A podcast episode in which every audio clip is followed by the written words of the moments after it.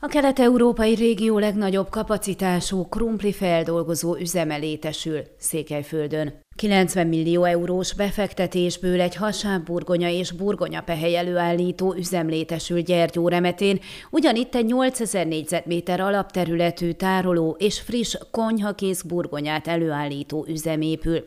Két tízezer négyzetméteres tárolót építenek, friss konyhakész burgonya üzemmel kiegészülve még Gyergyó alfaluban is szovált a közelében. Ez így együtt összehangolva adja Kelet-Európa legnagyobb krumpli feldolgozó beruházását. Az építkezés jövő tavasszal kezdődik, de már most elrajtolnak a szerződéskötések a gazdákkal, hiszen a jövő év végén már elindul a termelés, szükség lesz a jó minőségű alapanyagra. Kari András a projekt szakmai vezetője, Barti Tihamér az RMDS Székelyföldi Önkormányzati Tanácsának elnöke, és Rónfeld Zsolt, a Hargita megyei mezőgazdasági igazgatóság vezetője ismertették a Székelyföldön és jóval szélesebb távlatokban is egyedülálló beruházás részleteit. Kiderült, hat különböző vállalkozás különálló projektjeiről van szó, amelyeket összehangolva valósítanak meg. Amint Barti Tihamér elmondta, már több éve vállalkozókkal közösen igyekeztek feltérképezni, hogy Székelyföldön milyen adottságokra alapozva lehetne sikeres vállalkozásokat építeni, munkahelyet teremteni. Ezen adottságok egyike a Székely megyékben lévő krumpli termelés. A pityóka nagy többsége jelenleg nyersanyagként kerül értékesítésre, nyomottáron és az ipari célú termelésre szakosodott gazdaságok által kapott ár sem kielégítő.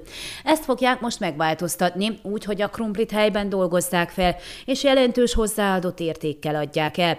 A nyersanyagot termelő gazdálkodókat kiszámítható jövedelemhez juttatják, azaz a mostani értékesítési bizonytalanságokkal szemben egy biztonságos mezőgazdaság jön létre. Ronfeld Zsolt rámutatott, Hargita megyében jelenleg 7000 hektáron terem pityóka, ebből 3000 hektár az, amire a kifizetési ügynökség támogatást fizet, a többit a háztáji gazdaságokban termesztik. A három székelyföldi megye összesen 14 ezer tonna ipari felhasználásra száll szánt krumplit tud előállítani.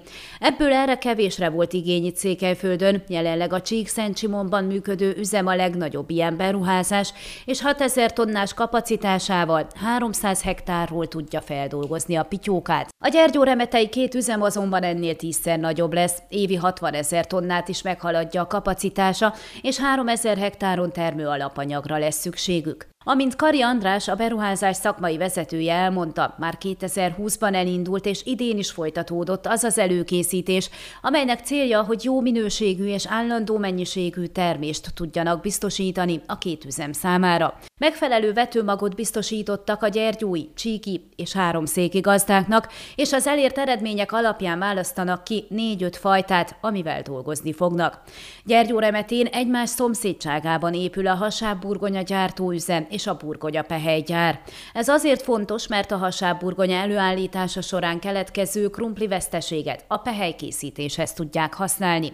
A hasábburgonya üzem évi 27 ezer tonna terméket állít elő, 54 ezer tonna alapanyagból, óránként 5 tonnát 10 tonna krumpliból. A hasább burgonyára való kereslet évről évre nő a piacon, a burgonya pehelyre pedig még nagyobb, mondta Kari, hozzátéve, hogy most már jelentkeztek a felvásárlók, akik szeretnék lekötni a számukra szükséges mennyiséget.